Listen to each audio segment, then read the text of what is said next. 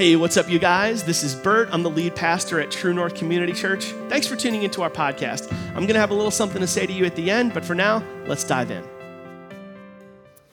All right, so we are in week six of an eight week message series called Starting Point. What we're looking to do together as a church with the series is sort of wipe the slate clean on ideas about faith we may be holding on to that are inaccurate or incomplete. And we're asking the question what would it look like to start over with faith? If you're joining us midstream in this series, I encourage you to go back and check out the other messages from this series. It's really, really good stuff. You can find them on our online video archive or on the True North app. Full disclosure, we're adapting some material for this series by a pastor named uh, Andy Stanley, who is a lot smarter than me. So, this is material that we really trust here at True North, so much so that uh, some of the points you hear today may already sound a little bit familiar if you've already been through a starting point group, or even if you've attended True North on the regular. So, most of us had a starting point in faith when we were children. If you were raised uh, in a Catholic church or an Episcopal or a Lutheran or any other fill in the blank church, or if you were raised Jewish or Muslim, it's very likely that a priest or a pastor or a rabbi or an imam or somebody important with fancy clothes on said to you, Hey, believe this. And then your parents were like, Yeah, what that guy said, do that. For others of you, the faith you were raised in was really no faith at all. One of the phrases I hear all the time from my friends who have kind of an adversarial relationship with church is if I ever step foot inside a church, the place would probably burn down. You, you guys have heard that one, right? Guess what? That could also be a faith perspective you learned from as a child.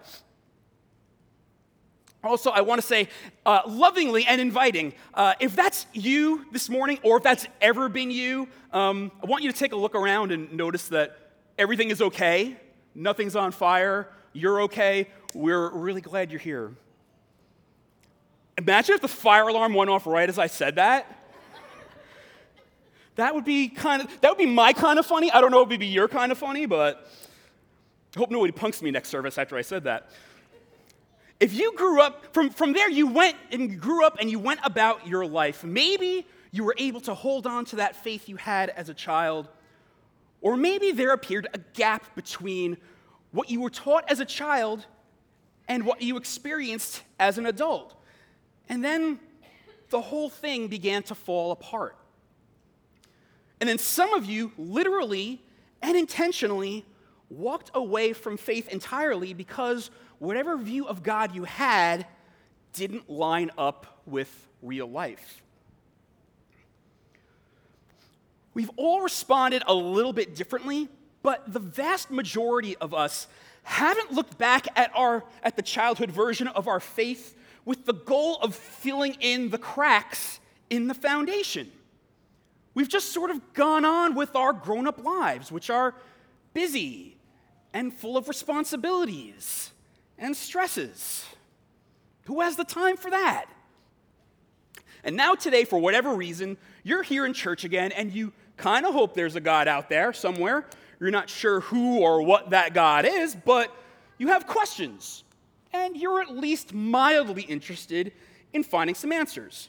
So, we're all here together this morning asking the same question What would it look like to start over with faith? Some of you who know me know that I have a bit of a thing for sneakers. Uh, I'm not gonna lie, I've got some cool ones. These ones kind of, you know, these are pretty cool. These are actually brand new today, so I'm really a little excited to wear them. But I, I'm, I'm not the guy who's gonna spend a ton of money after market.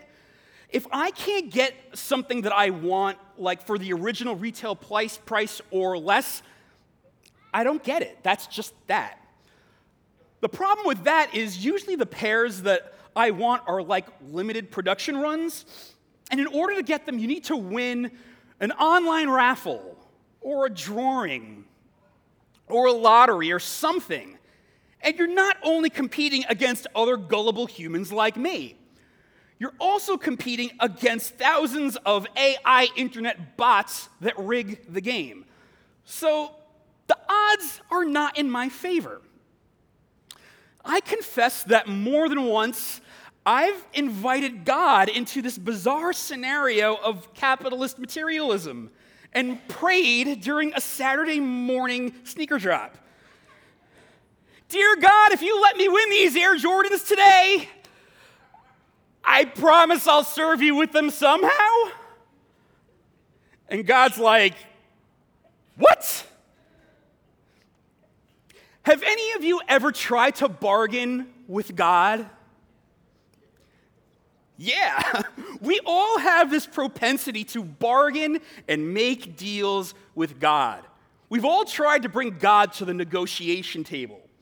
We've all had moments in life where our backs are against the wall and said things like, God, if you this, I promise I'll that. Right? God, if you scratch my back, I promise I'll scratch yours. You were in high school and you're out past your curfew, and you said, God, I don't know if you remember me. I know it's been a while since, since we spoke, but if you get me out of this, I promise I'll start going to church. Or, God, I can't fail this exam. If you let me pray, if you let me pass, I promise I'll read my Bible more. Those examples are kind of silly and trivial, but sometimes there's a lot more on the line. God, we really can't afford another child right now. If you make this pregnancy test negative, I promise we'll make it up to you. We've all done this. We've all bargained with God. We've all negotiated with God. Every religion does this. In every religion, people negotiate with God. And sometimes, even people who don't believe in God will try to negotiate with God. To whom it may concern. If there's anybody out there, whoever you are, I'm at my breaking point. Let, let's make a deal. We all, at some point in life, will have moments where we say, Okay, God, I will if you will. But here's the thing we don't keep our end of the deal. We don't. Because if you negotiated and it worked out in your favor, what did you do? You said, Wow, I was really lucky. Yeah, I got home and my parents were asleep. Yeah, my boss was out sick today, so I had another day to work on that project. Yeah, the birth control came through after all. So when it works out in our favor, we don't even follow through. We're not better people. We don't learn anything. It's just sort of a desperate attempt to get what we want. So now that we can all freely admit that we do this, there are two big assumptions that come with attempting to make a deal with God. And these assumptions are a really good place to begin a perspective shift on the whole thing. Assumption number one is that God knows you exist. Now, this is actually a pretty big deal. If you've ever attempted to negotiate with God, you have way more faith than you think you do. If you've ever attempted to negotiate with God, you have more than enough faith to embrace any religion or faith tradition. How so, Daniel? Because if you've ever tried to negotiate with God, you believe that God knows you exist. You think God knows your name. You think God knows where you are. You think God knows your circumstances. You think God gives a rip about you somehow.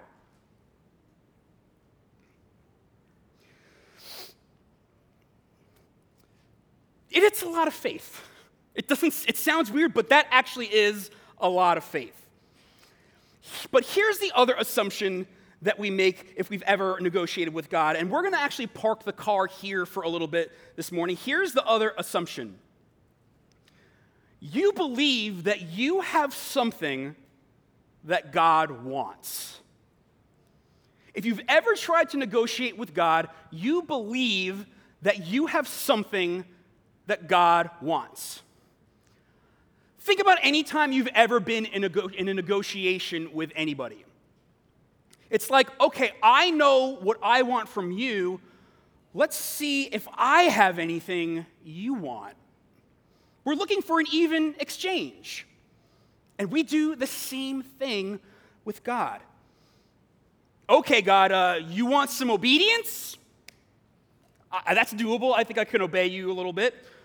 How about some church attendance? I could definitely give you some church attendance if that's what you want.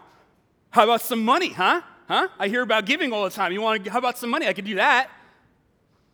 Sometimes we think God just wants us to be quiet. God, if you hook me up, I promise I'll never ask you for another thing ever again. And when we're really desperate, we're like, God, I don't know what you want from me. Just give me a clue. You believe that you have something God wants from you.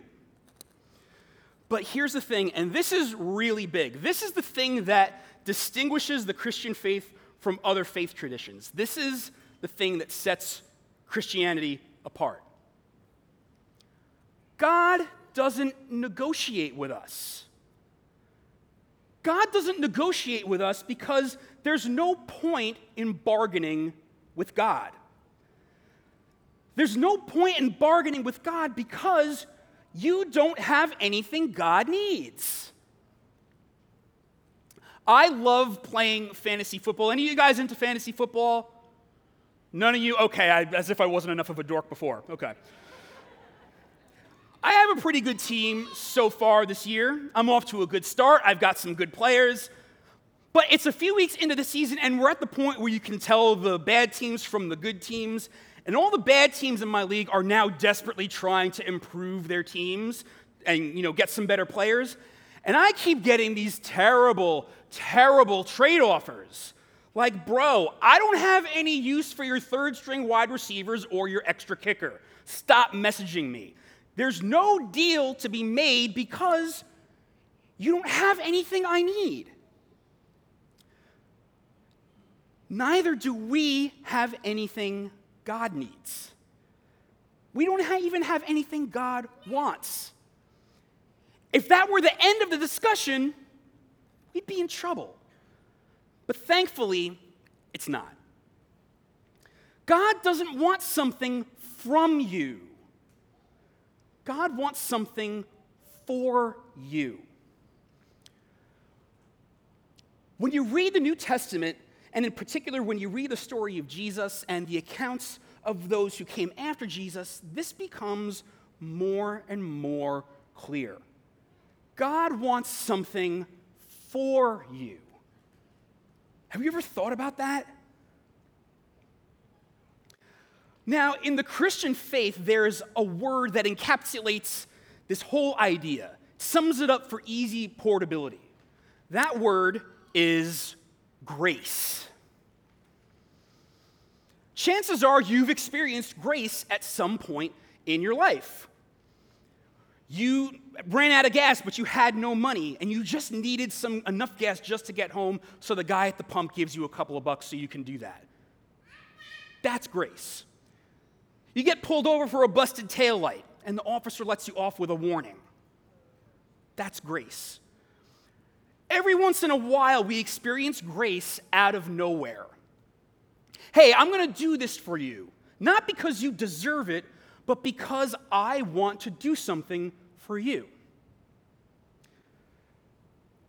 This same kind of grace is at the epicenter of the New Testament and all of Christianity. What's another way we can define grace? One of the best definitions I've seen for grace is this unmerited favor. That's a great definition because it's easy to remember, it's short. You don't need to Google it. But think about this unmerited means that I did or you did nothing to deserve it, it's unconditional. Unmerited favor means I'm getting something for nothing. If there's any cost associated with grace, it's borne by the one giving it out. The person receiving the grace never takes credit. You don't walk away going, wow, how awesome must I be? It's grace that we don't deserve. But a lot of times it turns out to be grace we need. Grace, in some ways, is like getting exactly what you don't deserve on the positive end. Grace is like mercy squared, you know, like an exponential math problem. If mercy is not getting what you do actually deserve, grace is an upscale of that. If mercy means you won't be punished for your crime, grace means not only will you not be punished for your crime, but you'll also get a party with cake. It's a step up from mercy to get what you know you don't deserve. This is what the Christian faith is all about. We're going to take a look at someone in the New Testament who was himself a big beneficiary of some big time grace. The Apostle Paul first shows up in history not as Paul, but as a man named Saul who was persecuting followers of Jesus. His goal was to stamp out the church and arrest all the Christians. And then he became one. And then he became the most famous one. And then he became the one who planted more churches than anybody else in the ancient world. So it's about the year 65 AD, and Paul at this point is in prison in Rome for preaching the gospel of Jesus. So this is about 30 ish years or so after the events of Christ's life happened. So there are still some eyewitnesses of Jesus running around. And while Paul is in prison, he writes a letter to believers living in a port city called Ephesus, which is located in what is now Turkey. We now call this letter the book of Ephesians. Paul did not know these people in Ephesus personally. We know this because in the other letters that Paul wrote that made it into the New Testament, he's name dropping. Like there's people in that community he knows, he's saying, he's pointing directly at them. He doesn't know these people at all. This is a case where Paul heard through messengers that communities of faithful people he never met have sprouted up on the other side of the Mediterranean Sea. So he's not writing to any Christians in particular, he's writing to all of us. And in this letter, Paul gives us extraordinary insight into what it means to understand and to embrace the grace of God. He starts out pretty negative. Ephesians 2, verse 1 starts out with this As for you, you were dead. What is this, a zombie movie? What's happening here? He continues, As for you, you were dead in your transgressions and sins. By dead, he meant you were separated from God. If you are dead, you are separated from life. So Paul is saying, you know what? In terms of relationship with God, you didn't have one. You tried to find life and meaning somewhere else. But a few verses later, he hits a bit of a transition point. This is verses 4 and 5 of that same chapter. But because of his great love for us, God, who is rich in mercy, made us alive with Christ, even when we were dead in transgressions. It is by grace you have been saved. Paul is saying, You had a big time problem, but God you were done for, but God. You were lost in the abyss, but God. The reason why this is so important is that the traditional way of approaching God we're accustomed to is this God, I have done some bad things, but I am going to do better. God, I haven't talked to you in a while, but I am going to start praying more. God, I really screwed this up, but I, but I, but I. And to that, Paul says, okay, it's a new day, no more of that. There's a new approach. God has done, God has done something new. When you realize that you're dead, when you realize that you're far from God, when you realize I need to start over with God, it's never a but I, it's a but God. But God, who is what? Who is rich in mercy. So, remember a few minutes ago, we introduced Paul as someone who received some big time grace?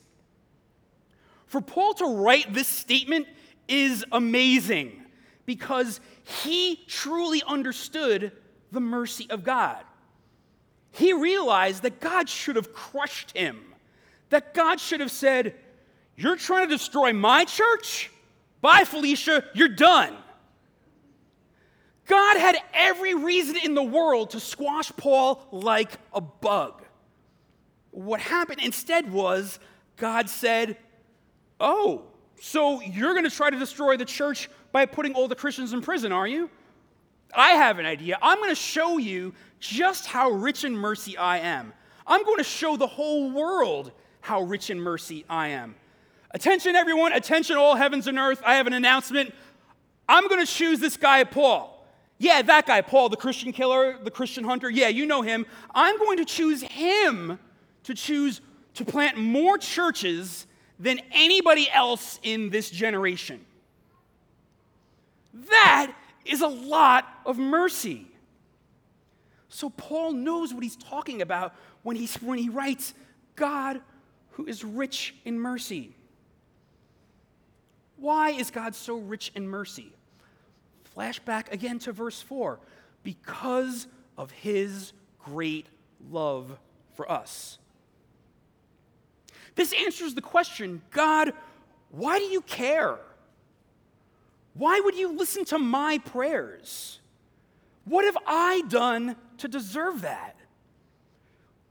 To which God says, It has nothing to do with you. The answer is because of his great love for us. Because of his great love for you verses 8 and 9. For it is by grace you have been saved through faith.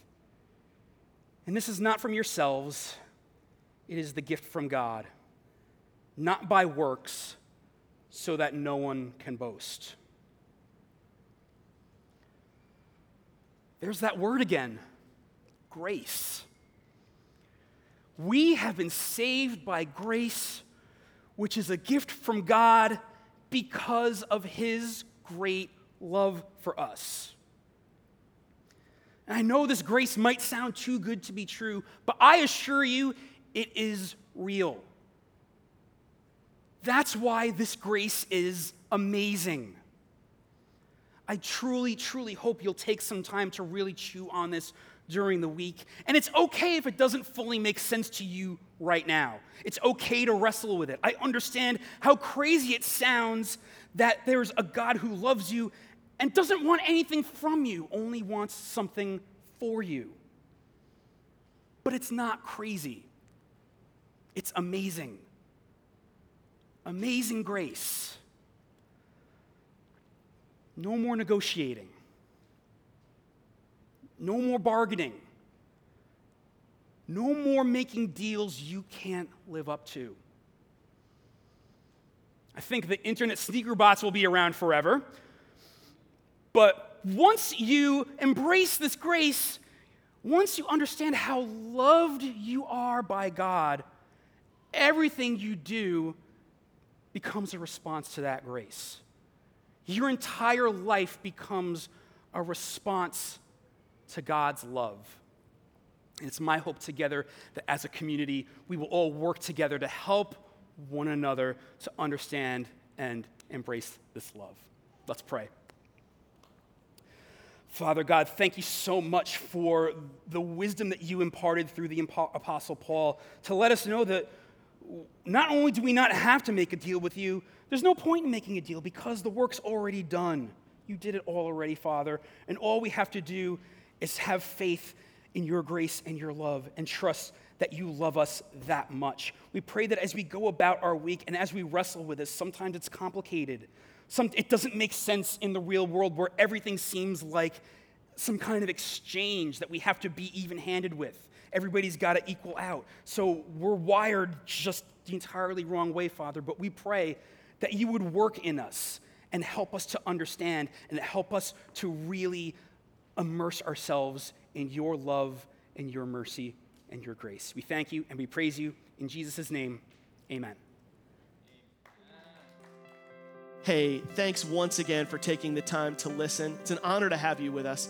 If you'd like to support our church financially and help us continue to put this content out there for free, that would be a really big deal to us. We're completely supported by the contributions of the people that come to our church.